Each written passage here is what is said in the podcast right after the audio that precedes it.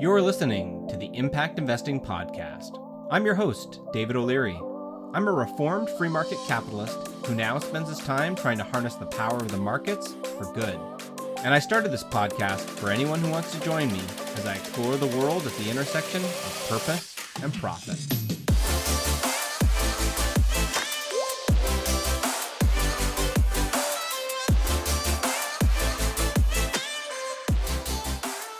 Hey everyone, today's guest is a business leader, entrepreneur, philanthropist, and a self-described strategy zealot who many would call one of the founding fathers of social finance in Canada.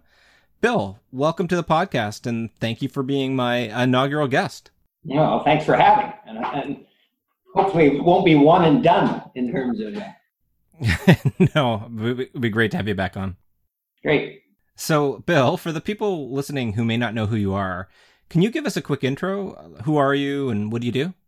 Uh, so I'm I'm uh, chairman, as we were joking before. I finally got promoted. Um, I'm founder of Social Capital Partners. It's a uh, nonprofit that historically has been trying to find new sustainable ways to uh, provide employment for people who face employment barriers, single moms, new immigrants, at-risk youth.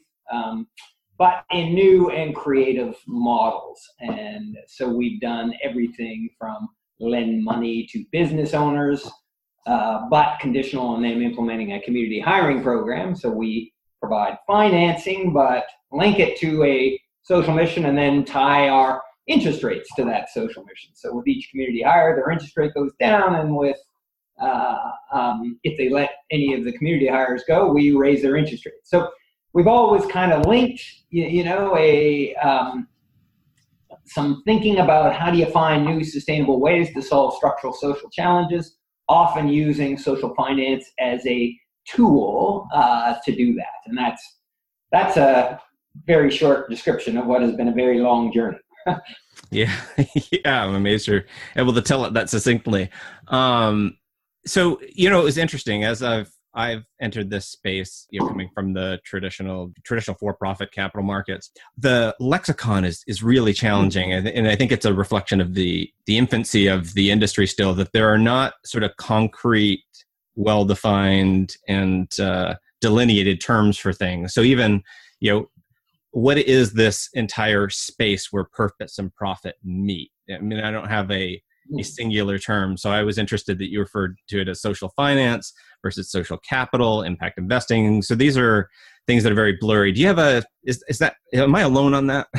No, I think you're sadly uh, in, in the majority on that. It, it drives me crazy because I hate uh, actually spending, you know, three quarters of a conversation on definitions. Um, but to your point, often people use terms and they actually mean something different. So I think it's just important whenever there is a conversation that, okay, this is what I mean by that. And and the, the conversation, hopefully in in sort of, you know, the evolution of that conversation, those terms become more clear just by the way, you know, the conversation uses those terms and describes them.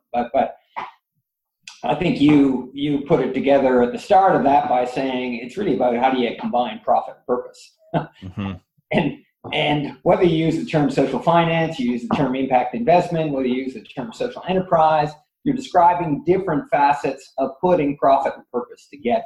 And and and we historically have segregated those things, both just in the way we operate. You work in the for-profit world or the non-profit world as if they're you know, as if they're completely two separate entities, and the way we regulate it, you, you know, for organizations like ours, where uh, we run into headaches from combining profit and purpose because our, even our regula- regulators assume you don't combine these two. So ironically, there's lots of us who think, no, that this is where the solution, the, the, the kind of solutions we have to find are at the intersection of, you know, non-profits and for-profits, and we have to find these new models, but but we don't have either the language or a regulatory framework to deal with it yet. And so lots of challenges in that. Yeah, I mean, it's it's I've done a bit of philosophy, and, and, and one of the, the big things that you're doing when you're assessing an argument, right, is let's define our terms. What do we mean when we say this? And so it is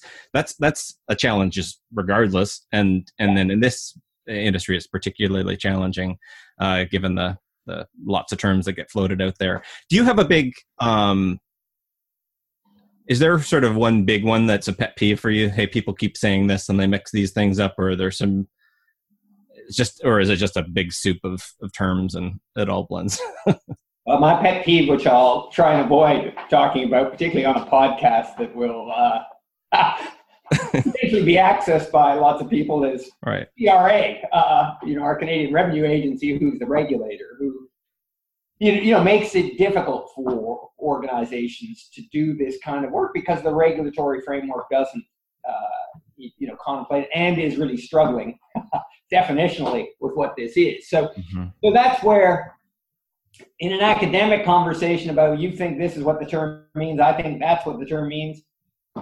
I, I don't really care about that. I just like to say, let's just be clear and let's not argue over who's right or who's wrong. But there's more at stake when there's a regulator and says, you can't do this. Mm-hmm.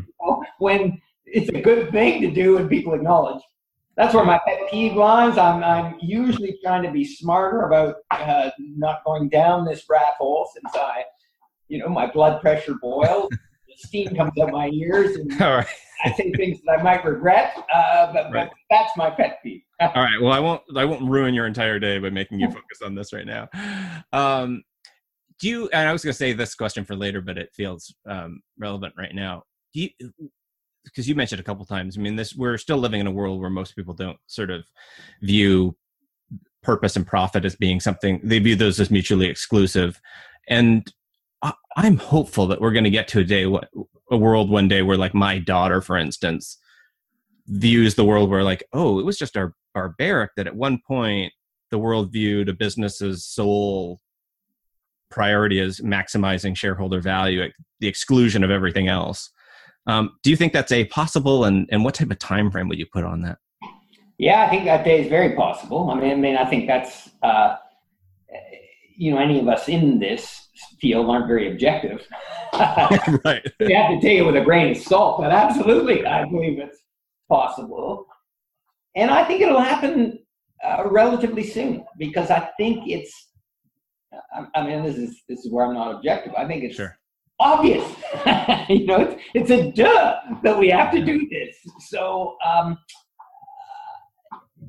you know, the you know, so when, when something's obvious, you, you are convinced it, it will happen. Uh, um, we just need to find more sustainable models for solving some of our structural social challenges, and and we've seen.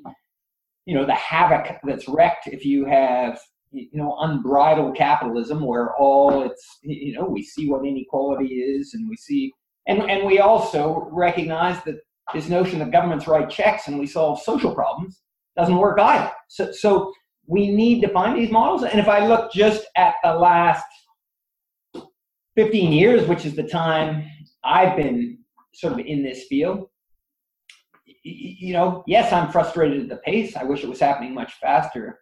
But boy, it's a lot different world in two thousand eighteen than it was in two thousand one when I talked about this, in terms of the different kinds of institutions that are interested in in uh, this, and the number of people. And you know, I'm I'm I have great hope, uh, you know, with this millennial generation, because they actually want to combine these things. You know, an organization like ours, we get swamped by, you know, such fantastic, you know, applications anytime we have a job opening of, you know, people who in my day, you know, coming out of an M B A school or whatever, you never would have gone to a nonprofit. It was like uh, you separated, we separated career and community as if they were two separate things, and you did career in the week and you did community in the weekend as if that. So I think it's, it's blending together in so many ways. And, you know, millennial, you know, there aren't enough jobs in this purpose-built hybrid space right now to satisfy the demand of millennials that want to work in it. So those millennials are going to be working in conventional companies, and holding those conventional companies accountable to, you know, hey, I don't want to work at a place that, you know, isn't aligned with my values or where the sole, uh, you know, uh, uh, sort of motivation is to try and create as great profits for shareholders as possible. So I think there are a whole bunch of uh, macro factors that are going to drive this world to that place in a relatively short period of time. I mean, I, again, I'm not objective, but I completely agree with that. I feel like the rate, the, the pace of the change is is happening faster and faster. Um, and so what happened, you know, the change that we've seen over the past eighteen years and moving towards perf- purpose and profit coming together is, it, it will only be more magnified over the next eighteen years. Do you, what, so, because I feel as well that this just seems so self-evident, so obvious as soon as it clicks.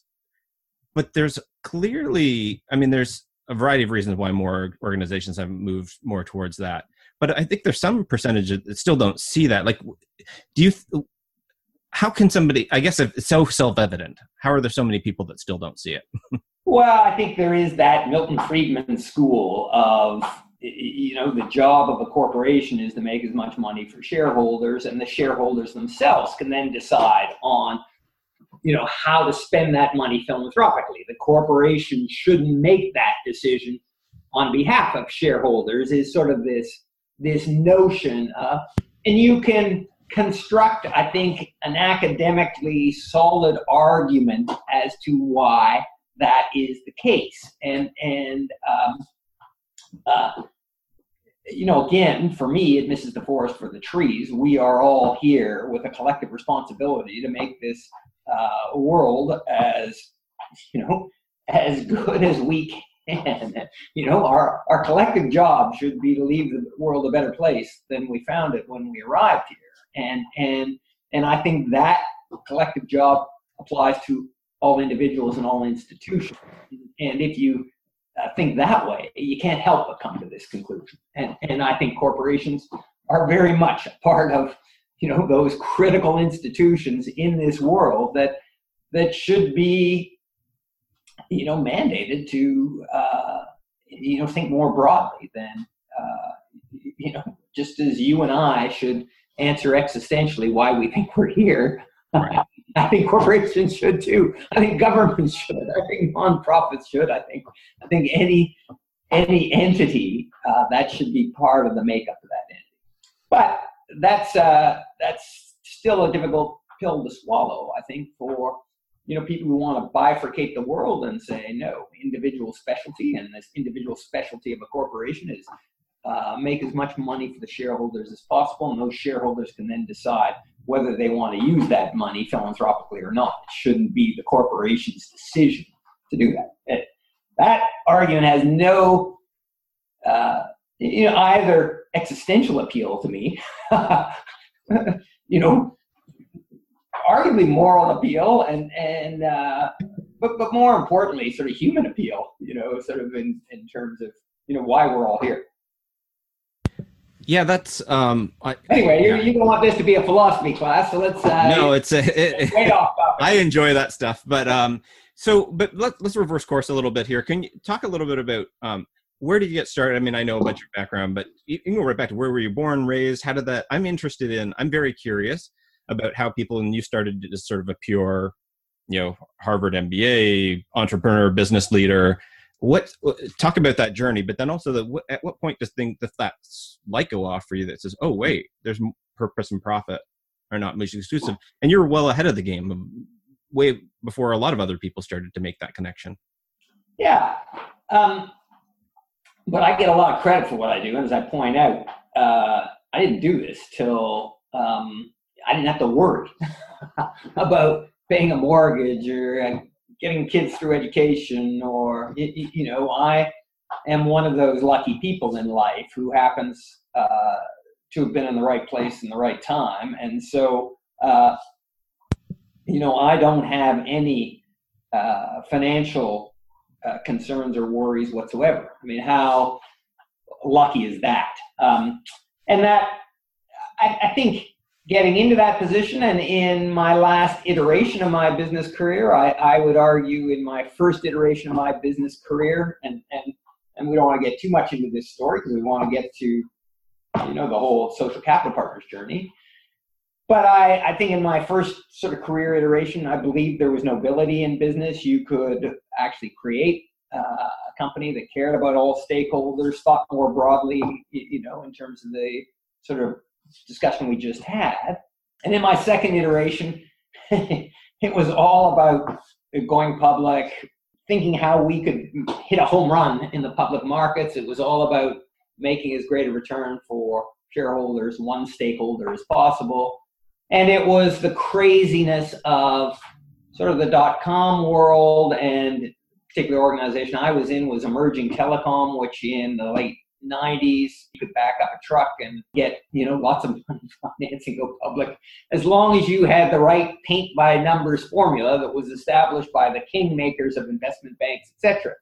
And you felt, I was talking about that, Pet, like I was sort of a marionette to twenty-eight-year-old investment bankers in red suspenders telling us what we should do, none of which made any sense to me in a, in a macro.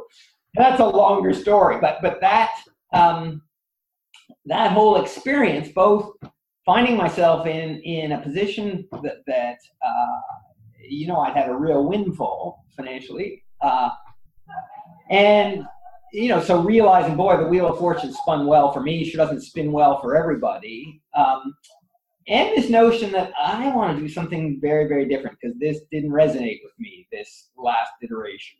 And uh, um, so it was, you know, a combination of, of things that said, I've got to do something completely different. And and and so I knew I wanted to shift gears and try and say, how do I, I mean, you know, how do I think about making the world a better place much more explicitly uh, than, than, than I have? And that's when it dawned on me, hey, why we why we divided this world into these separate, you know, sectors, that, that here's what, you know, for-profits do, here's what non-profits and charities do, here's what the government does, as if there's no intersection. And it seemed obvious in two thousand one, seems even more obvious in two thousand eighteen, again, just what we've talked about, this, this notion that governments write checks and we solve social problems. That didn't look very sustainable or, or effective. And And there was also this notion of, I don't want to park my business experience and learn a whole new field of philanthropy, but why can't we combine business and doing good? And and so really the driving, the initial driving force behind Social Capital Partners is, well, why don't we take a structural social challenge, which happened to be, how do you find meaningful employment for people who face employment barriers, like single moms, new immigrants, or, you know, opportunity youth, or, or And, and uh, you know, find new sustainable ways to try and solve that. Why, why don't we create new models that prove you can put those things together as, as ways of just, you know, helping be a catalyst for, uh, you know, these new kind of hybrid approaches to, to you know, both solving a structural social uh, challenges, but also generating our, you know, economic returns, if you like.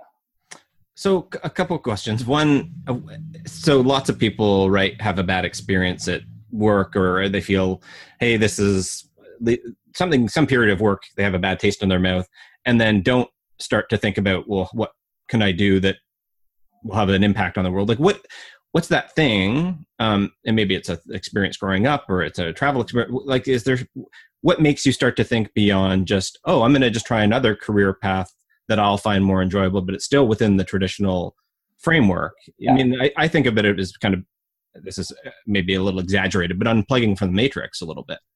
And like, oh, right, I don't have to follow this whole entire model, and there's a there's another world out there. What what makes you do that? Well, I mean, getting back to upbringing, yeah, I had a, I had a parents who were very community-minded, okay, read into me, you know, you've got a responsibility when you've been given as much as we've been given. So know, that's modeled right from, from childhood. Of, you know, how I was brought up. I think the other thing, though, is I think, yeah, you know, all of us probably somewhere in our career journey arrive at various turning points where something happens and that moment is there to rethink. And and you might choose to take it or you might choose not to take it. You have a moment, you lose your job, you you have a big windfall, you have you, you know, there, there's a point where you just get this chance to step back and say, should I be thinking differently about that uh, and what I'm doing? Should, should I be thinking differently about my future? And I think I, I think there's also it, it it it relates to sort of that life journey too. You know, when you when you hit your forties, which is what I'd hit, and you you are you are sort of reflecting. So I think a lot of things came together for me at one point in time. Big windfall. Uh, beginning to question some of the things that had made me so interested in business, purely business per se, you know, my upbringing and, uh, and this, you know, sort of unique opportunity to, to step back and, and, you know, really because I'm in my forties, because I'm, I'm thinking, you know, this is a chance to rethink my life, you know, you know, the next part of it. So all those things I think happened to come together and, and came together in a way that I, I got this great opportunity to, you know, re, you know, step back and, and recalibrate everything. That's really interesting.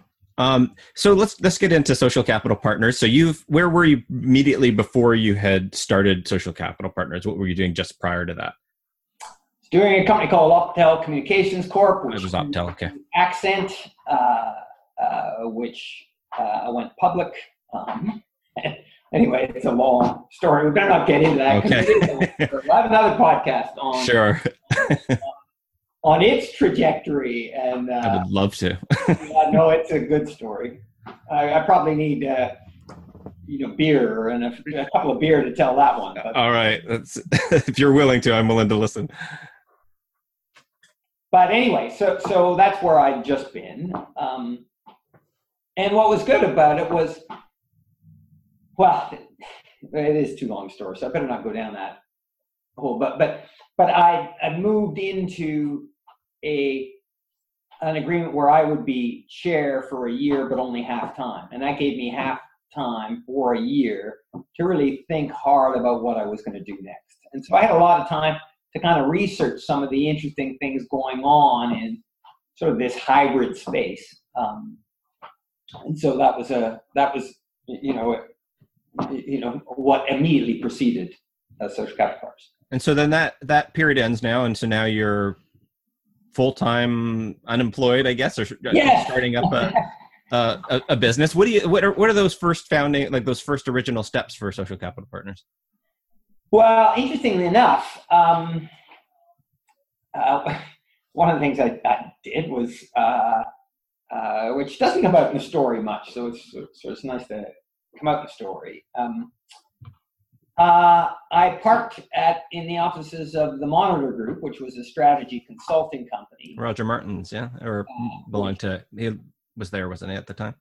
Pardon me? Was Roger Martin? Yeah, Roger Martin was there. Yeah. So in, in my M B A class, I had uh, uh, both Roger and uh, one of the founders of Monitor. So, you know, and uh, so I had uh, currency there where I went to them and said, look, I want to do something completely different. I want to create this model. Uh, Uh, I want to do some research on what the best things are out there and think about it in a Canadian context. Will you give me an office and give me some resources for uh, for free, because you should be thinking about this too. And and to their credit, they said absolutely. So I actually, my first stop was, uh, you know, they, they set me up at Monitor, um, you know, all and and, you know, provided couple of uh, really whip-smart young uh, uh, sort of consultants of theirs to start thinking about uh, what's, what turned into Social Capital Partners could do. Wow, that's really, that's a, that's an interesting uh, yeah, and then, genesis. And then helped, uh, uh, well, until acquired by Deloitte, actually, uh, pro bono all the way through. Uh, Are, which gave Social Capital Partners, you know, way more resources than we had on our own in terms of having access to that. And, and interestingly enough, again, this is the trouble of interviewing me. I get way off topic. It's okay. But but um, you know, what I could do in return for Monitor is they said, will you come on our recruiting visits? Because uh, we can differentiate ourselves now on a recruitment visit, because instead of, you know, saying to prospective people, you know, students coming out of their M B As that they might be helping, I don't know, Tide create another half percent market share in the detergent industry, uh, they're going to be helping this social enterprise figure out how to gain more market share, employ more people, et cetera. And why don't you tell the story of how, um, you know, we've helped you in a couple of these assignments. So, you know, we could give back in that way, because, of course, that was a huge attraction and differentiator for uh, the types of people they were trying to attract. And and people were at Monitor were were you know fighting almost to work on sort of our projects, because it was so so interesting. So that was a wonderful you, you know relationship, I think, for both of us. Wow, that's really that's really cool. And even back then, you were finding that it was exciting for people to come. It was a differentiator. It allowed you to attract better talent because you're working yeah. on more meaningful work. Yeah, and interesting that they wanted us on their recruiting visits, you know, because hmm. th- that was something they thought, yeah, this is this generation that's coming up, it seems to care about this stuff. So wow, that's great. So let's walk then through, because the way you've I've heard you describe it in the past is is Social Capital Partners has sort of three distinct phases to its evolution. Um, it, Walk through that, because I think that's, as we were talking about before the podcast, I think really interesting, and I think sets a really good example of how this idea of you sort of test an idea, you know, learn from and those the, that testing, and then pivot. And you've done that in three distinct stages uh, over what fifteen years? Yeah, now seventeen, sadly. Wow. But yeah. yeah. Um, so our first phase was when we said, um, let's tackle this, you know, social issue of finding meaningful employment for people who so face employment barriers. And we said, well, let's help start up businesses that do that as part of their D N A. So let's be, for lack of a better uh, description, a social venture capital organization. And our first lens in terms of, you know, the kinds of deals we will look to do was at least fifty percent of the employees had to come from a disadvantaged population. But then after that, we we looked, say, okay, um, do they have a viable product or service? Do they have a good management team? You know, have they, uh, you know, who are their competitors? You know, put together the five-year, can they put together a five-year business plan? And and uh, and do we think it's viable? So, you know, you morph into the kind of things that a more typical venture capital organization would morph into. But we'd also look at their, if you like, their social business plan, which is which population are they trying to hire?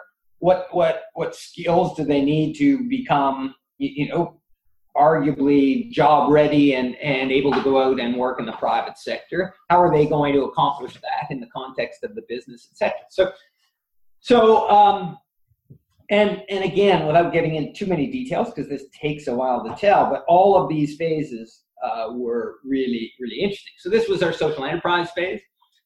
Just west to east, to give an idea of the types of things we did, um, an organization called Atira Property Management, which uh, is owned by a charity that helps women who are victims of violence, uh, uh, called the Atira Women's Resource Center. It owns one hundred percent of Atira Property Management. Atira Property Management today does the property management for dozens of condominium properties in B C, but also fifteen of B C Housing's single accommodation residences. Um, it's run by licensed commercial property managers, but but the admin jobs go to the women, as they're affiliated with the charity, as their first step back into the mainstream. The on-site security maintenance jobs, which are often part-time, go to men who are uh, living in single accommodation residences of B C Housing, who, who are often recovering from some form of chemical dependency. It uh, it today is uh, profitable, employs more than two hundred people. You know, it's a great example of of what can happen. We, in the way we worked, we we were on the board. Uh, we provided, for instance, uh, uh, two loans. One loan was done to acquire a book of business, so we helped, you know, negotiate the acquisition of uh, a portfolio of, you know, property management businesses. So things you don't normally think of a charity doing or right. you know, charity acquiring a, um, and another loan for growth capital. Both those loans got uh, got repaid in full. Um, so it's a kind of, you know, it's a great example of uh, what social enterprise can do and be and, and uh, how it can work. And without describing all these, because it takes time and you can delve into something more if you'd like, but West to East, a renovation company in Winnipeg that employed urban Aboriginals from the inner city neighborhoods in Winnipeg. A bicycle courier company here in Toronto that hired directly from youth shelters that did uh, all the bicycle courier work for all the courier business for, for instance, R B C and for the largest law firms, and uh, what's now eighteen thrift stores in Montreal owned by a charity that uh, hires directly off the social assistance rolls, which last year had more than thirty million in revenue and more than five million in profits. And again, just referring to the Monitor, where, you know, we could go in, take a Monitor case team into something like that, look at the whole value chain from the collection of clothes to, you know, the inventorying to the merchandising, the pricing, the, the clearance, how you did all those things in a way that, you know, no charity or social enterprise is used to. Monitor using all their results. You learn, oh, we got to win at collections. That's the whole key to this business from doing it, and then plan and implement a strategy around that. So we would go in, we would, uh, you know, see where we thought we could add value. We take uh, um, positions on the board. We provide funding and, and do it. And that was our, our uh, you know, first six or seven years. Where did you, this is like two thousand one to two, two, early two thousands. Yeah, two thousand to two thousand eight or two thousand, yeah. Where where were you sourcing pipeline for social yeah, enterprises yeah, yeah. in two thousand one? Well, here's here's how we started, which was, uh, killed us, but was actually a, a brilliant way to do it. Um, we said, okay, how do we get deals? How do we get deal flow? You know, um, uh, and we said, well, let's hold a national social enterprise business plan competition.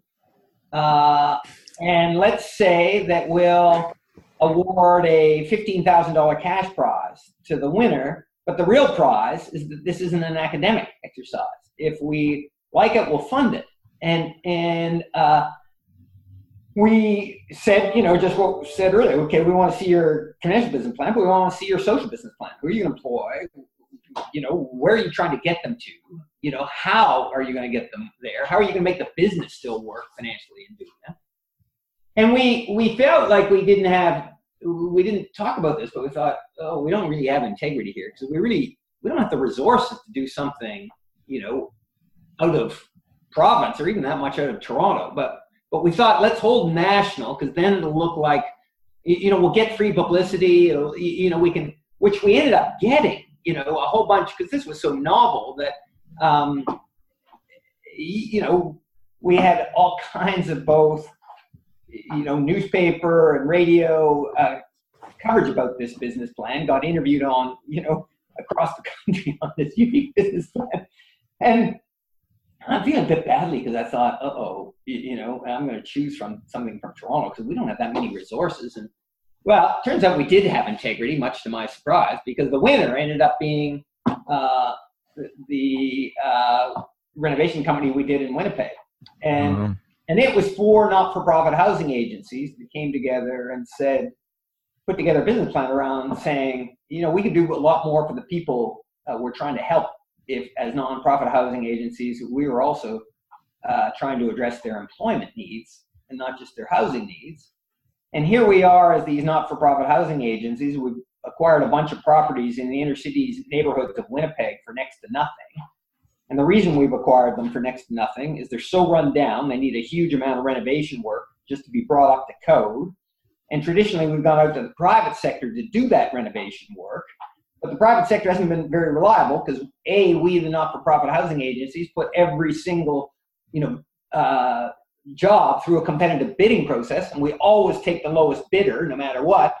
So there isn't much profit in it to begin with. And then whoever does get the business inevitably gets surprised. It's like the job sites get vandalized, so they don't want to bid in our work anymore. And so we go through this cycle. And their sort of eureka moment for this social enterprise idea is, why don't we start up a new kind of renovation company, a renovation company that actually employs people from the inner city neighborhoods, teaches them those long-term trade skills. Now they're going to be working in, uh, you, you know, if not literally, metaphorically, on their neighbor's house. They're going to be, you know, and so they put together that business plan. And here's this steady flow of business already guaranteed. What a, uh, so they won our business plan competition. But through that, we we got more than a hundred, uh, you know, uh, submissions, which of course brought us to our knees in terms of, but started that deal flow. That, that you had to read them all, all their business plans. And then we had lots of deal flow from from then on, just because of that. So it turned out to be a good idea, and surprisingly, you know, we ended up. I was thinking, oh, you know, we're talking about this national business plan, and I have a bias to select something local, so that it's going to be hard for us to add as much value. Uh, but then we actually, you know, we could see, holy smokes, we're getting some really interesting stuff across the country. We better make this national. We better figure out how to, you know, do these kinds of things. And and who can we partner? And, and again, in Winnipeg, we partnered with this organization, Community Ownership Solutions. In Atira, we partnered with Van City in terms of both of us provide the capital and that kind of thing. So we we found a way to actually go national by figuring out who were the right organizations in those local markets that we could partner with and, and work with. And it turned out to be, you know, fantastic. Wow, that's, uh, that's so, I mean, flash forward, you know, eighteen, it's just seventeen, eighteen years later. And this is still the idea of holding these challenges and for funding for social enterprises still being, you know, sort of flaunted as innovative. Yeah. um, that's really ahead of, ahead of, ahead of the time. That's real cool.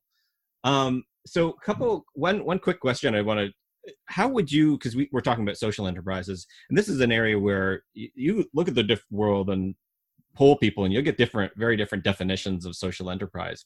For you, what distinguishes a social enterprise from a traditional for-profit? Well, for us, uh, again, and this is a definitional minefield, so so you're you're right, and and uh, but for us, we were looking at kind of what we called employment-based social enterprises. We were looking at ones where uh, uh, you know, and, and our first lens was at least fifty percent of the employees had to be so. So I think there are very distinct types of social enterprise. We had a narrow definition ourselves in terms of what we were looking at. I think without getting into this definitional minefield too much, you know, there's there's this notion of social purpose businesses, which uh, are normally for-profit ones. So sometimes people like that when they're using social enterprise, say anything that's with profit and purpose but is non-profit, which is social enterprise. If it is for-profit, it's a social purpose business. But those are not generally accepted. They're not. So so again, to your point, whenever I'm talking about it, I'm glad when someone says, well, what were you talking about? Well, we were talking about employment-based. And our criteria was at least fifty percent come from. That's what our narrow definition of a social enterprise was for our purposes. So from there, you and you. This is about a five-year period where you're doing this social enterprise work. As I've heard you describe it, you realize, okay, so this is great. We've done this great work, but look, look at the scale we're talking about here. This is creating a few hundred jobs. We're, you're interested if you're going to do it. I, I've had this mindset myself. I'm going to do it. I want it to be the maximum impact I can possibly make. So how do we make more impact? And that led to your second phase. Is that yeah. right? We, to your point, we stepped back, said, where are we after six or seven years? We said, well, we've proven one of the things we wanted to prove, which is you can make these double bottom line companies work. They can work both financially, they can be uh, sustainable and, and profitable, and they can work socially, they can transform lives. But we said, to your point, on the other hand, it's taken us six or seven years to help provide six or seven hundred jobs. Sorry to interrupt. Is, is that a conscious, like, did you have in the in the outset, like, hey, after five, six years, we're going to stop and do this? Is it just a gut thing and you realize at a certain point, we got to stop now and think about this? Yeah. I think one of the, again, if I'm proud of anything in Social Capital Partners, it's we always step back on a regular basis and say, are we having the impact we want to have? We want to do something that actually changes the landscape. And, and even though, and, and this is, you know, I also say that, you know, linked to that being proud of. I mean, we, we've had plenty of failures on the on the way. but we've been willing to move away from our successes as willing as to move away from our failures if we don't think we're having the impact we want. So, so we had become sort of the go-to social enterprise organization. This was just as social enterprise was starting to come into and start to be cool. You know, we we could have just carved out that space, um, but we we stepped back and said, you know, we got into this to change the landscape, and uh, you know, frankly, all we are is an interesting magazine article. You know, people like to write about what we're doing. They like to, and I don't mean this as pejoratively as it says, but they like to pat us on the head and tell us to keep up the good work. But at the end of the day, they're reading about this social enterprise stuff we're doing on a Saturday, and they're going to work on Monday doing things exactly the same way as they were doing them before. This is seen as an anomaly, as something outside the system that's really, really interesting, but but but not relevant.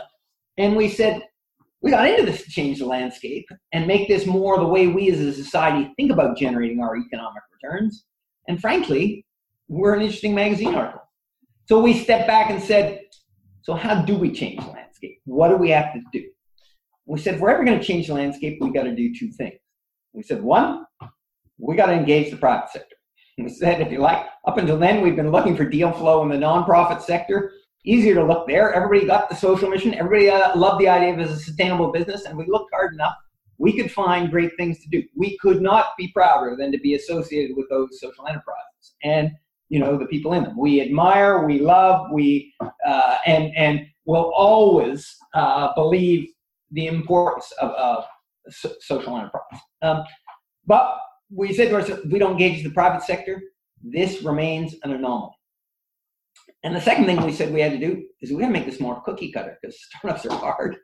Startups are even harder with this model. And we can only do one transaction a year because we have to drop everything we're doing to say, how do we get this business to work? Um, and it's not easily scalable. So with that, we said private sector cookie cutter. What about franchising, where we don't have to figure out the business model? What if we go to establish successful franchise operations with this value proposition, which was, we said, we'll provide startup capital via loan, a subordinate loan to a business person who wants to buy one of your locations, make it subordinate to their bank debt, we'll do it at attractive rates. But to get our money, they got to agree to implement a community hiring program. They got to agree that a fixed number of their employees will be hired through these community service agencies we work with. But we knew that would get the antenna of business owners up, like, wait a second. Were you going to make me hire? What? Uh, you know, I don't know that I like this idea at all. Uh, I'm a little, uh, sus- I mean, this, you know, suspicious of, of this. So we said, but our promise back to you, the business owner, is we'll get you a competitive pool of candidates to choose from. We said, we don't deliver on that promise. You don't have to deliver on your promise to hire the fixed number. And we said, you're the sole judge. You only have to do this once. At any time after that, you can opt out and cancel the social covenant of this loan agreement with no penalty to you whatsoever.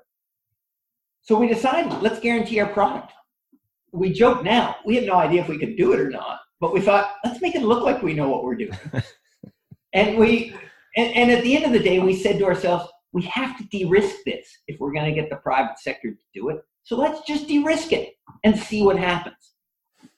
So long story short, we did eighty of those uh, loans to different franchises, mostly in the car service area. We, we had, and again, this is where, interesting enough, in our journey with Monitor, we sat down with Monitor and said, okay, help us think through what what what is the criteria of the franchises we're uh, going to look at, and who are the best ones to go to. And we had a series of criteria, like they had to be financially successful. We didn't, A, we wanted our loans to be repaid, and B, we wanted to prove that this was a success, you know, type thing. So, and, and C, we didn't want to figure out the business model. So we wanted them to be financially successful.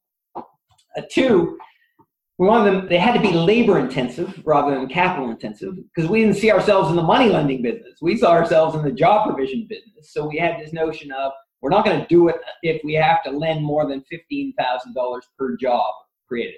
Um, we didn't want to lend two hundred thousand dollars and get two jobs, you know, type thing. So, so they had to be labor intensive, and then they had to provide a good career path. So if someone was ready to turn their lives around, they had to be, you know, effectively guaranteed a good socioeconomic outcome. You know, if it, so we stayed away, for instance, from fast food or whatever that might have, you know, more dead end jobs. Um, and the nice thing about the car service model is you don't need that many skills to change oil. Although, as I always joke, it immediately eliminates me. But you can work your way to being a licensed mechanic. So it's got that kind of career path for it. So long story short, we did about eighty of them, mostly in the car service. Our biggest ones were Active Green and Ross and Mister Lube. And we learned two things from that uh, journey. We learned a lot more than two, but to get us to phase three. And uh, the two things we learned is employers would implement a community hiring program if someone made it easy for them. And two, it's not easy for them.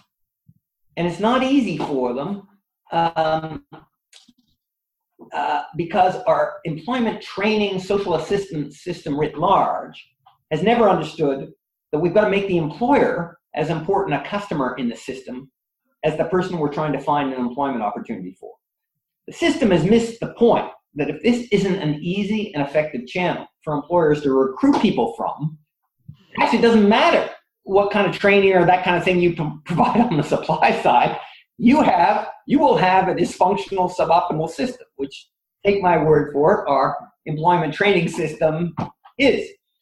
And we were playing a Band-Aid in the system. We were playing the interface between the community service organizations with the source of supply and the employers with the job. And guess what we learned from that? Guess how many of the eighty that we said could opt out at any time actually opted out? Zero. Yeah. And it's not because we always found them the perfect candidate. It's because when we didn't, we said, we got to fix it. It's not your job to employ someone who can't do the job out of some sense of community obligation. It was our job to get you the right candidate in the first place. So we'll respond as fast or faster uh, than any other recruitment channel you deal with. Well, guess what? If you do that, if you treat the employer as a customer and say, this is my problem, not yours, and I'm going to respond at the pace that you would expect a supplier to respond at, they roll with the punches. Not one of them, not one of them opted out. Every single one of them. Uh, and, and in fact, Active Green and Ross uh, said to us, okay, we want to use your community hiring program in our company-owned stores. We don't need your financing. And we said, oh, wait a sec. We thought we needed the financing as sort of the carrot and stick to make this whole thing happen. We offer the carrot of attractive financing. We got the stick of we call your loan if you don't do this. They said, no, you found us access to a labor pool we never would have had access to. They're working out the right thing to do for the community. Why wouldn't we do it? I thought, yeah, why wouldn't you do it? Why wouldn't everyone do this if someone made it easy for them? And that's what made us switch to say, well, we can keep playing the Band-Aid in the system. We can do four or five hundred of these. You know, it was working in the sense of we could now do three or four deals a month as opposed to one a year because we didn't have to figure out what to charge for an oil change or what a brake job should cost, all those things that were so hard in the social enterprise phase. But we said instead of playing a Band-Aid in the system, we should try and fix the system because as a system, as taxpayers, we spend billions of dollars on employment training and social assistance. Employers aren't involved in the design of that training. That training isn't linked to our future workforce development shortages, and none of the funding in the system is tied to successful employment outcomes, which is we try and help the government. Government, a successful employment outcome is what both sides of the equation want on this. You know, the supply side, the people we're trying to find jobs for want to find jobs they can stay at and progress at, which is our definition of a successful employment outcome. That's what the demand side wants. Employers want to hire people who will stay and progress. We think the system should be measured, managed, and funded on delivering successful employment outcomes. We don't even look at that now. Um, so we then, so phase three was about moving up the systems level. How do we actually get what we call a demand-led training system? How do we actually get the government to actually redesign our whole employment training system from the demand side backwards rather than the supply side forwards? And we thought the whole value chain from the intake to the assessment to the pre-employment training to the placement to the post-employment support provided the people we're trying to find jobs for should be looked at through the lens of generating successful employment outcomes. And employers should be involved in the design of that. We've got billions of dollars. We don't need more. But are we getting the assessment right? Right? Should there be more on the pre-employment training of employers? Is it the post-employment support that's, let's track employment outcomes hiring through this channel versus the employment outcomes you're getting hiring through other channels? And you tell us where to spend the money. That's the system we were envisioning, that, that we could say, boy, that's how we can have the most impact.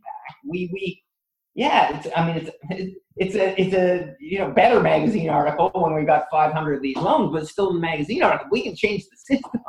You know, now we're having impact. So that's what led to phase three. And, and, uh, so how long is phase two? When does that roughly? I know there's probably not hard. Yeah. And that's, you know, and hopefully no one will go look up our website and find that these numbers are completely wrong. Right. Right. I'd say, and, and of course they, it's not like, there isn't a tail to each of these phases. Yeah. You move into the new ones, and as you, you morph into something different. Well, uh, like mid two thousands to yeah, so probably two thousand seven to two thousand twelve or something yeah. like that, something like that. And okay, probably, so now you're at two thousand twelve ish, yeah. and you're thinking more and more about we we need to yeah. attack the, you know, not attack but change the system rather than the than the individual companies, and so.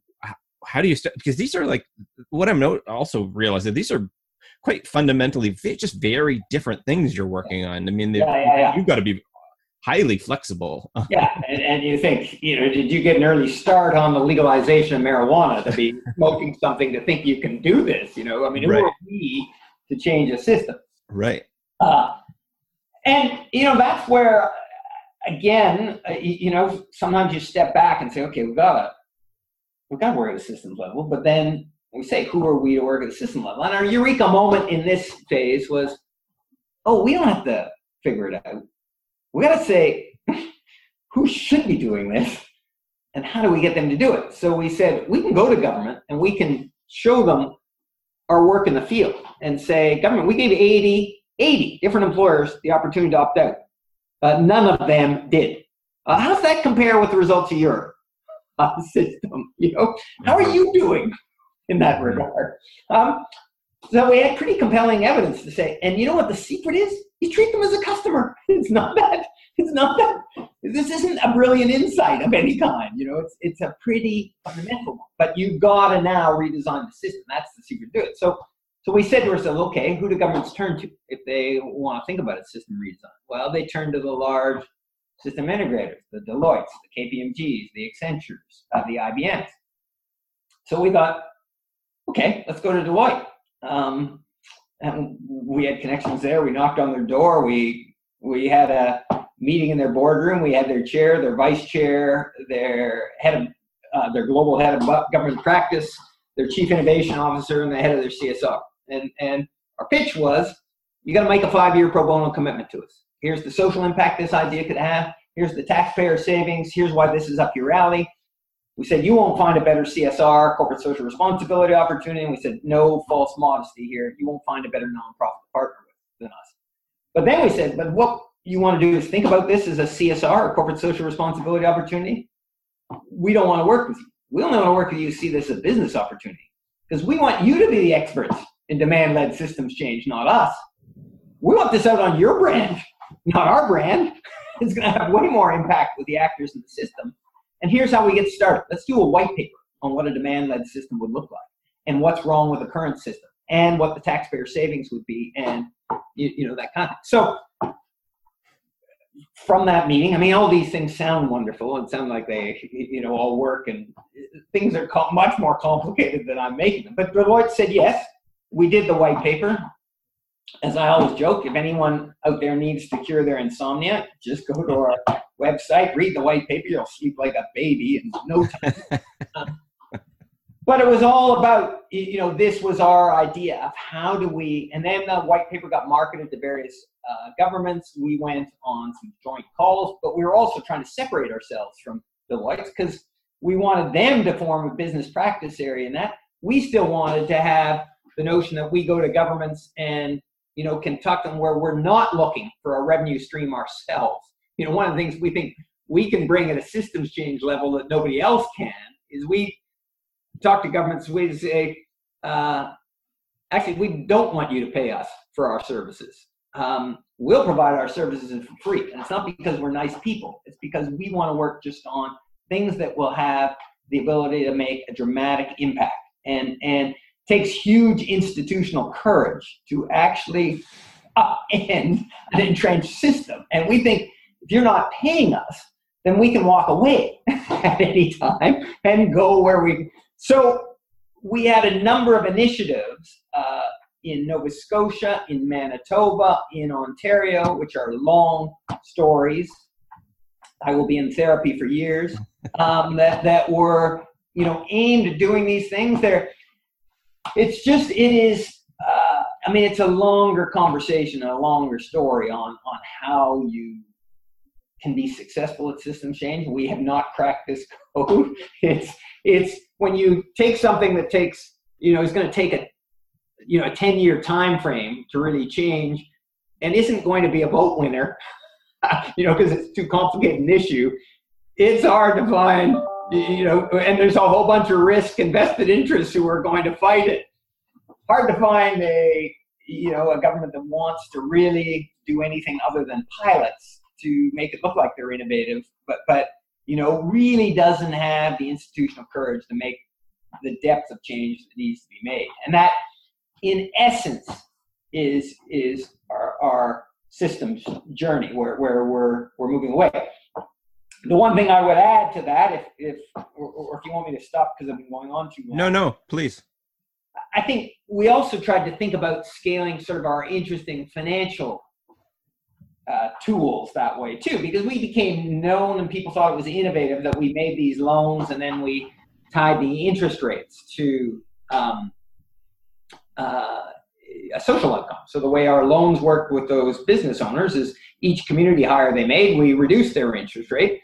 And if they, you know, ended up having to let go any of our community hires, we'd increase their interest rates. So, I mean, everyone, every loan that anyone else has seen is obviously linked to prime or some financial mm-hmm. factor. Here was this loan linked to a social outcome.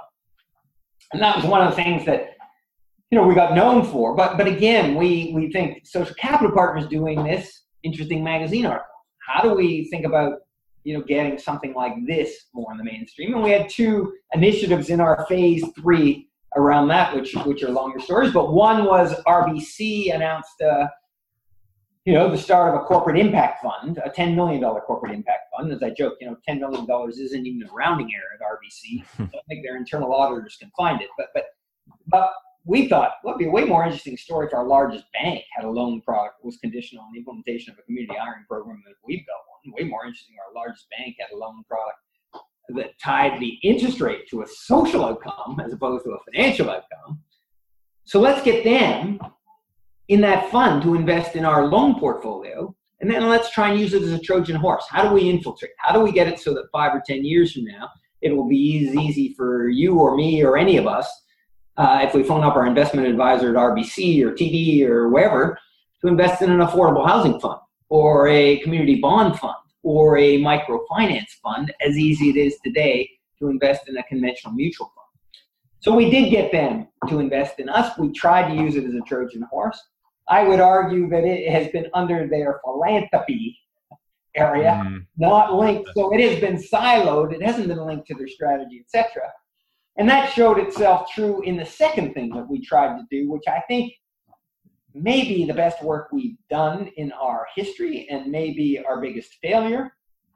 So it's funny how that goes. The government of Ontario came to us, I think probably in two thousand fifteen, saying we are going to do an R F P, a request for proposals for a social impact bond. They, like other governments, have fallen, I would argue, disproportionately in love with the social impact bond as a financial tool.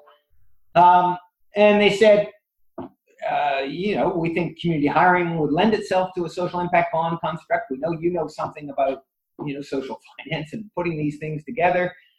Uh, we can't, and we want you to put in a proposal, and we can't promise you anything, but nudge, nudge, wink, wink, we're going to look favorably on a proposal from you. And we said, well, we're not going to. Uh, here's why.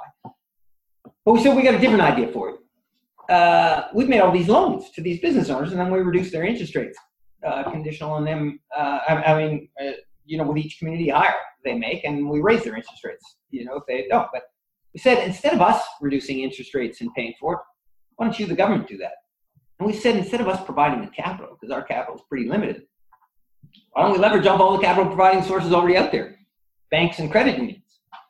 So why don't you offer any of their customers who implement a community hiring program an interest rate reduction on their loans? And why don't you, why don't we structure it in a way that it's self-financing for you, unlike social impact bonds? So why don't we say, where, where you don't have to go to the private investors, why don't we say that the only people who qualify for the community hiring program, this community hiring program, are people on some form of government assistance right now. They're on your payroll, government. And why don't we say you only, you only pay the interest rate reduction once they've been employed at least six months?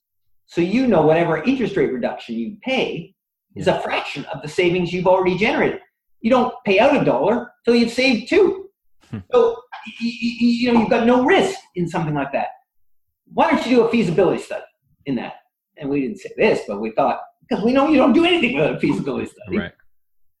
To our surprise, they said, that does sound like a good idea. Um, ironically, Deloitte did the feasibility study. Um, so they actually got paid on something they did with us. um, but, um, and their feasibility study said, government, we think there's one hundred forty million dollars in savings in this uh, for you. We think you should, uh, we think you should do this, set up a pilot. Again, a long story, a painful story, because when I say it's the best work we've done, we actually got three banks. We got T D, Scotia, C I B C. Interesting enough, not R B C, because we went through, I would argue, sort of philanthropy area that didn't have as much influence on sort of wealth management, product development, small business lending, whereas we could go to the head of small business lending at Scotia and they'd see the value proposition in this. And the way it worked, because uh, we were, we said to the government, let us design this with participating banks and credit, and four credit unions. So we had four credit unions participate. We said, let us design this with banks and credit unions. We have to make it easy for them, but we promise to get you that two to one payout, and you're not going to fund it unless we do. So the way it worked was uh, on, uh, uh, if, if you dealt with your bank, if you were a customer of the bank via an operating line of credit, if you need working capital, you got six months interest free on that line of credit for every community hire. Or if you dealt with your bank via term loan, you, you borrowed for five years to, you got Uh, one percent off uh, the cost of that term loan for the entire term of that loan, up to a maximum principal of two hundred thousand dollars. So that's what governed the two-to-one payout, you know, where, where it was capped at two hundred thousand dollars in terms of loan. So not a financial interest, say, to a company borrowing twenty million dollars, but to a small business borrowing up to five hundred thousand dollars or a million, a significant, uh, you know, reduction in, in their cost. Um, And it applied on new and existing loans. So, and and all the bank had to do, when we sort of said, okay, we got to set this up so it's easy for the bank and there's a compelling value proposition for them, they only had to make one phone call. So they could literally, a bank could pick up the phone to someone who they hadn't seen in four years, who's four years into a five-year term loan, and say, hey, customer, uh, I can get you a significant reduction in your uh, interest rate costs, backdated. Uh, to year one, and there's no obligation to you, uh, and, and it's going to provide you some recruiting help. Would you like to find out more? That's all the bank had to do. They didn't have to track whether or not someone was actually hired or whether they stayed for six months. Then we would pick up the phone to that business owner slash employer slash borrower and say, uh, hey, uh, Mister or Miss Employer, um, uh, next time you're recruiting, Uh, we'll send you some candidates. We say, if you don't like them, don't hire them. Only hire them if you like them. And, and uh, if they stay six months, you're going to get a check in the mail for the equivalent of this. So the business owner is saying, okay, let me understand this. Next time I'm recruiting, you're going to send me candidates. Yep. You're not going to charge me for that. Nope. If I don't like them, I don't hire them. Nope. I only hire them if I like them. Yeah. Someone sends me a check in the mail? Okay. So we set it up. It's a great deal for the employer. It's a great deal for the bank. It's a great deal for the government because now it's a channel that's never been used before to do community hiring, and it's self-financing. Obviously, a great deal for people. And we really thought, why we thought this is the best work we've done. This is this is where we think the evolution of how you blend this hybrid world together, where you take already scaled channels, you layer on a social twist that works for everyone. It's not doing this out of C S R. It's doing it out of their interest. If we're creative, you can do it. So I think, you know, I think this was sort of our best work. It's a long, long story, painful, but we uh, we pulled the plug on it um, because after we, all we learned, which we could have predicted in advance, was it's the systems issue that until the system changes, because we got one hundred eighty employers to sign up before we stopped, stopped it, but we could only get an average of one and a half candidates on a non-timely basis for uh, you know, the employers, you know, that, and so we couldn't get the system to respond at the speed and the quality that the employers needed. And just to prove our point, we actually put a couple of the jobs on Indeed, because that's where small businesses go to actually recruit people. And we couldn't ask for privacy reasons whether any of the applicants were on any form of government assistance or faced employment barriers, but we we thought maybe we can see if people will self-identify on a volunteer basis. We got nine hundred applications that brought us to our knees, but we got seventy-five to voluntarily self-identify. So back up to the systems level, we're getting one and a half candidates on a non-timely basis from the system as it's currently, you know, structured. We get seventy-five because the people we're trying to help are going to channels where they think they can get a job, and then they're not getting help overcoming the employment barriers that they have, which. So you see from a systems level, oh, this is so maddening and mm-hmm.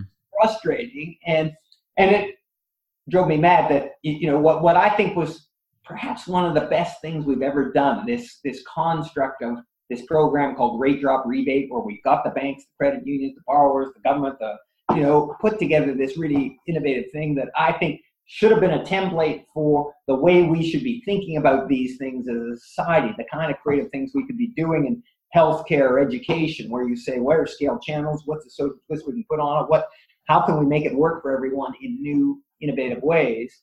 You know, instead, sort of the, it gets written off as a failure when it's the system. That's, so that's why I'm in therapy for years. That's, that's why we're moving on to phase four. You know, the way we've, the system level has defeated us. So is that, is that, I mean, is that essentially where you're at, that the system's just too difficult to change and you're...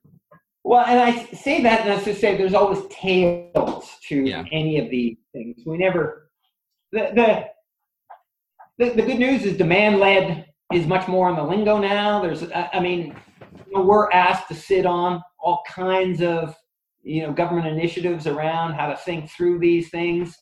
Um, We've decided to provide one resource to what we think are the best demand-led initiatives uh, out there, of which there are a number that we think have the possibility, but we're not trying to be the central catalyst here. We're trying to find ways to help those with the knowledge we've gained through this and, and uh, you know, our expertise in this area from the work we've done is seen as uh, very valuable. And then a couple of the new ideas we're working on linked to it as well. But but as for us making, putting all our eggs in this demand-led employment training system, systems change basket, uh, that has come to an end.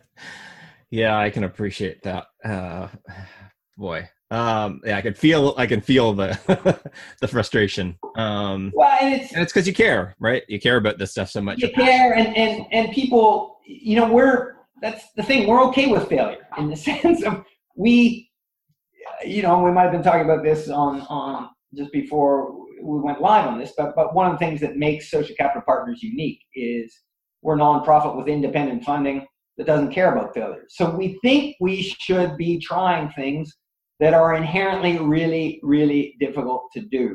Um, But if successful, could have a huge impact, because we don't think many other organizations are able to think that way, because they've got to meet payroll, they've got to meet, you know, the expectations of the funders that have set them up, you, you know, and, and so we're pretty unique when we go, you know, to a, say, a systems change table and say, well, we have no vested interest here. We don't want to be a service provider. We don't want to be a consultant. We don't want to be paid. We're only interested in impact and big systems change and sharing our knowledge and that kind of thing. So we'll we'll still try and find ways to use that unique positioning to to help drive things forward. But but but what a lesson! I mean, we have a whole uh, you know we're we're heavily scarred in terms of you know what we've learned in this sort of systems change journey, I think, uh, you know, but but but we have no regrets.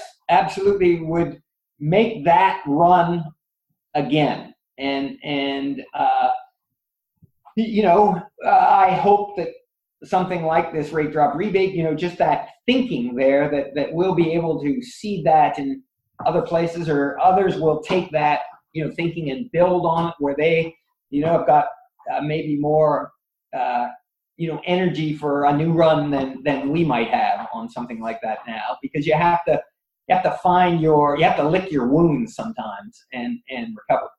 What's interesting to me that that strikes me about that is, this is a, a thing. I think this is a problem that affects the for-profit world as equally as, which is, you know, Elon Musk is, I think, dealing with this right now. Is after yeah. going public, yeah. you've got shareholders who yeah. have different ideas yeah. about what they want to see yeah. and when they want to see it, and this sort of short-term quarterly focus yeah. on profit um, means that you can't, you don't have the flexibility to do the things you could yeah. when you're private. So this is a human nature um, oh. thing rather than a, a nonprofit or a, a for-profit, and and it, I think it just serves to highlight how these two worlds aren't that different. Yeah, no, it's it, and and how few organizations have this ability to tackle stuff that's really tough to tackle in a long-term time frame in in a way that, and I think Elon Musk is a great example. Because he he is he can't do what probably he would like to be able to do um, in terms of what motivates him personally. So so I think we're really lucky, uh, you know, and that's the way I draw solace from, you know, even uh, sort of, you know, these failures we have. We we don't we never look at our successes as successes, and we never look at our failures as failures. It's it's a journey to have as much impact as we possibly can, and figure out where those levers are and how we can contribute to them, and we just keep moving to where we think we can find the biggest levers in the ways that we can, can we're uniquely able to contribute the most, and and and that's our journey. It isn't it isn't to pause and say, oh, we succeeded at that and we failed at that. It's it's this you know this this journey that I, I often liken it, you know, the analogy I try and use is like a maze. And in a maze, you're trying to get to the middle. You have to hit what a whole bunch of what seem like dead ends to get there, but but but they're not dead ends. You can't. I mean, it's it's a gazillion to one that you can go from the start to the middle without hitting dead ends. You just don't want to hit, keep hitting the same dead ends. But but it's you know I. That's the journey I think we're on, and and whether we hit a wall or we move more to the middle and don't hit a wall, you know, because we've been succeeding, we don't see it's you know back to the thing of social enterprise. We were a success, but we don't think of it that way because we weren't anywhere near the middle, and the middle is where you have the deepest and most impact in terms of making this world a better place. And and so that was just we. You know, we're working our way to the middle. We're still a long way from it, and, and had to change. We didn't want to stop where we were just because we hadn't run into a, you know, a wall right in our first, you know, sort of three years of our journey type of thing. And not, I mean, we did run into walls, but but, but you know, that's is, that's is, the analogy I use. Is there some part of you that that enjoys the failure because you know that it's just bringing you a step closer, or is it always like, oh, this is awful when it happens, and only retrospectively can you appreciate it? In the moment, do you ever sort of like, oh, right, well, we just learned something really great? I try and do that. Uh, you know, and I, I I can articulate it that way, but I'd be a liar if I said uh, these don't take something out of you. When you when you put your heart and soul into something, in the case of this rate drop rebate, where you think it's the best work you've ever done, you know, um, just in terms of, you know, the potential impact, the the creativity, I think, in terms of finding a construct that worked for everyone where they weren't doing it out of C S R reasons, and, and you know, breaking down the barriers to get the government to do something like that, to get the private sector to do something like that, you know, uh, you know, in a way that nobody would have ever. What? You know, banks and credit unions are effectively selling community hiring to, you know, it's, it's uh, but I thought it was a template for, we've got to find these new creative ways of creating these multi-stakeholder engagements in ways that it isn't, the typical value proposition of nonprofits. I think you should help me, for-profits, because you've got lots of money and you've got lots of resources, and it will be a good philanthropic thing to do. So why don't you give us some resources to build this house over there? Or, you know, this was something very, very, very different. And so I'd be a liar if I said it didn't take something out of me and, and us as an organization in terms of, uh, you know, when you put your heart and soul into anything in it. But but I still, uh, absolutely, it's not just rationalization when I say it's, uh, you know, we expect these kind of failures. We do. And, and we're, we're comfortable with them. We are. Yeah. Still, it's still hard. Yeah, I appreciate that. So let's talk um a br- very briefly, because where I know we're, we're um don't want to take too much of your day here, but um you've got some current work that you guys are focused on. Um, I've I've you know noted sort of four things that your website talks about. Um, can you maybe talk about? Um, you can sort of highlight them, but maybe talk about one of those things that you're maybe most excited about, or that you most think the listeners here might want to know about. Yeah, and see if I can talk about any of them fast. Um, I know that's a tall order because they're complicated. Tall order for me too, and it is complicated, and I'm uh, never good at it. Um, just in terms of what are tails is, uh, you, you know, one of the great things that happened to Social Capital Partners in the last year and a half is John Shell has joined. John is, in some ways, like me when I started. He's he's a little bit younger than I was, early forties, but had a big win in the private sector, wants to do something very different with his life, uh, said, you know, the Wheel of Fortune, he happened to be in the right place at the right time. So he's actually put money in, joined as a partner, and, and uh, you know, is really going to be driving force. But one of the things he said is, you know, as we're talking about our demand-led system change, all that, uh, and what we always describe meaningful employment as a full-time job with benefits. Uh, you know, one of the things John sort of points out is using the Canadian hockey analogy. Well, maybe we should be like Wayne Gretzky. Instead of going to where the puck is, go where the puck's going. And whether we like it or not, this world is moving to gig economy, contract work, freelance. Um,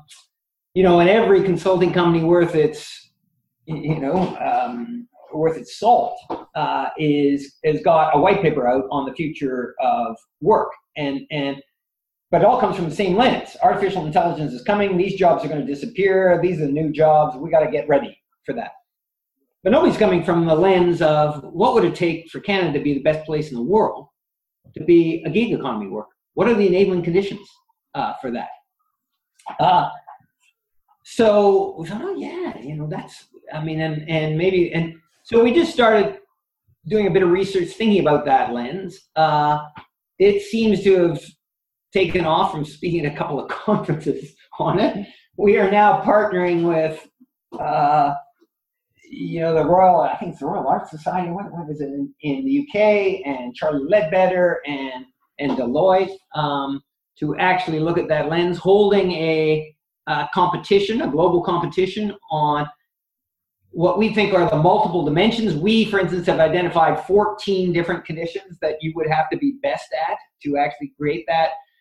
This particular competition highlights sort of nine, and they're a little bit different than the fourteen we've identified, but but a global competition on what are the best practice areas, best organizations doing that, and then it'll be how might you bring that to Canada.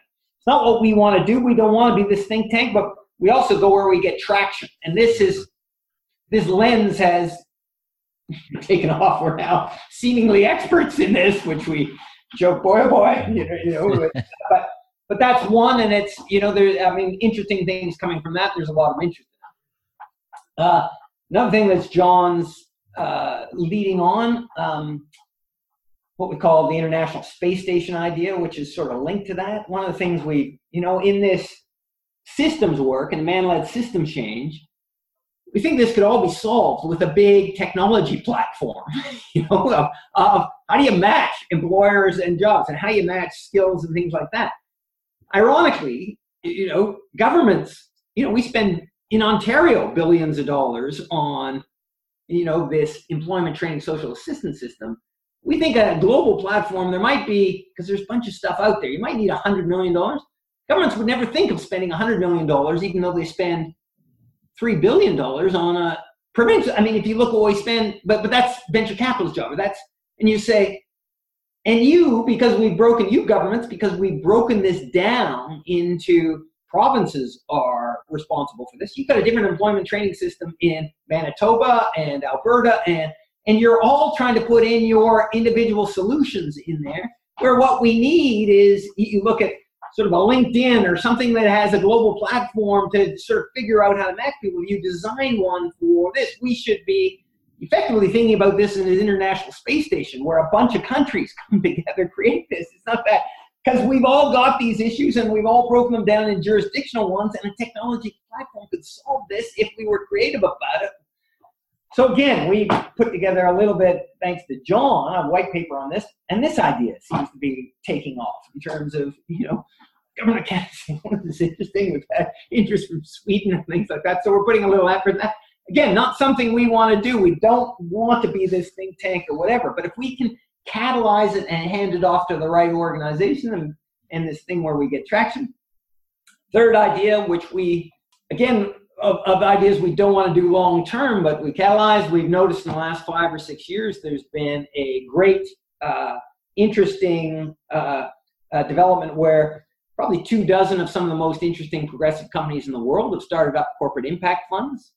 Uh, um, we've only got one in Canada, which is R B C, and we would argue Uh, it wasn't set up the way the most interesting and progressive ones have. And so we decided to do some research, see what's why.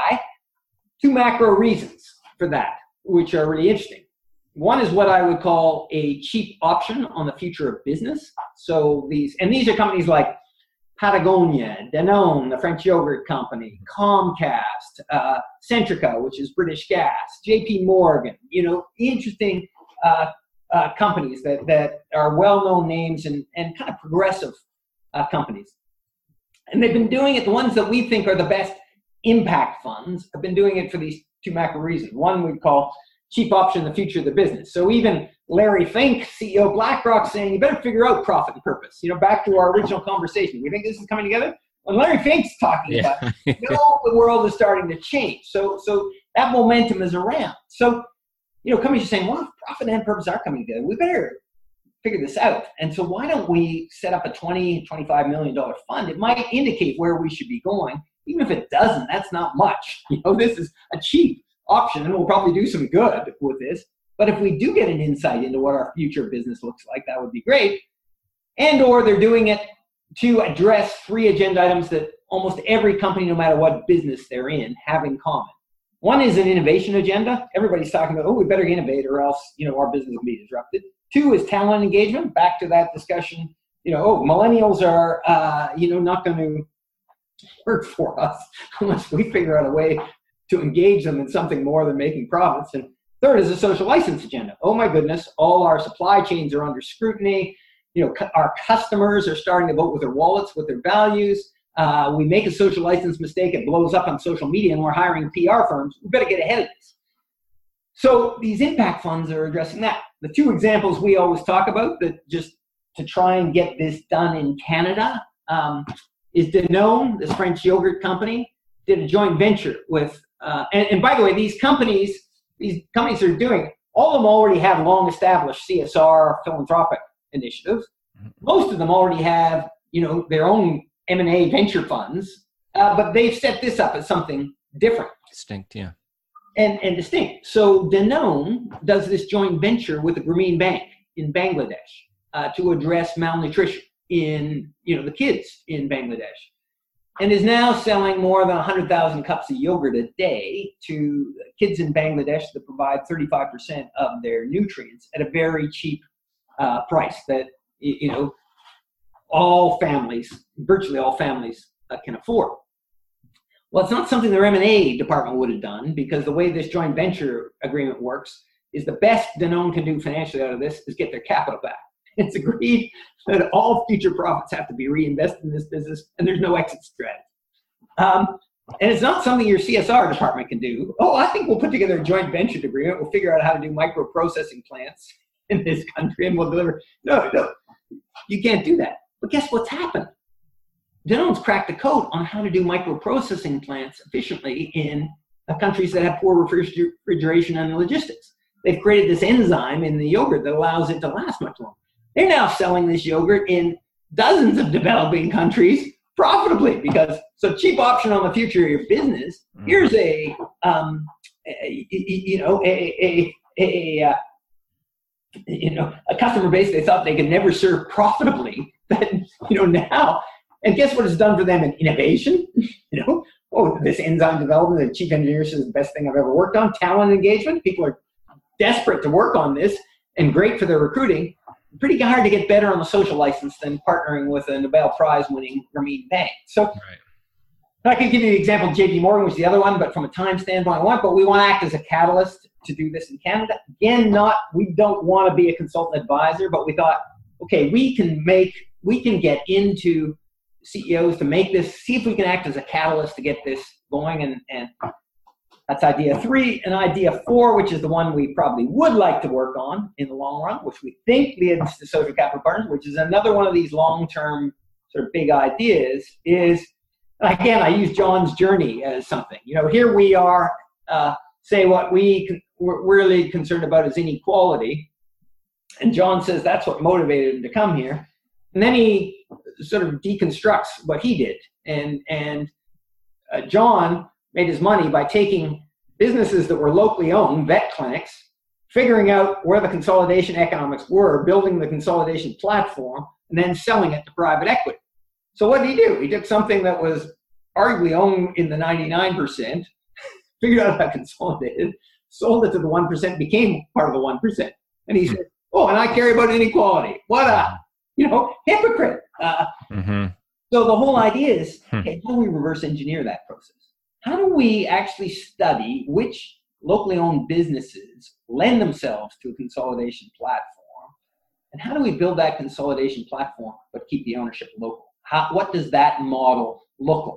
And it's it's a it's sort of a little bit like co-ops or whatever, but but thinking about it in a much different uh, way around different businesses, why, where the leverage is, how you keep that ownership. How do you reverse engineer that private equity and keep it public equity, for lack of a better word? And so we're going to actually uh, do the work. This is the sort of thing that we would have involved Monitor in before, where you say, okay, which businesses lend themselves to this? Where the leverage? How do we? And let's actually do that and show it as a model for, for that. And that's kind of the thing that we, you know, think is more up in the Social Capital Partners, where you're taking something that's going to take eight or ten years, you know, that nobody else is going to be able to sort of work on. We don't really want to be a think tank or you know, trying to advise corporates on how to do this. We'll figure out how to hand that off to the right. But because those are big ideas and we've got traction and we're sort of an interesting catalyst, we're going to go.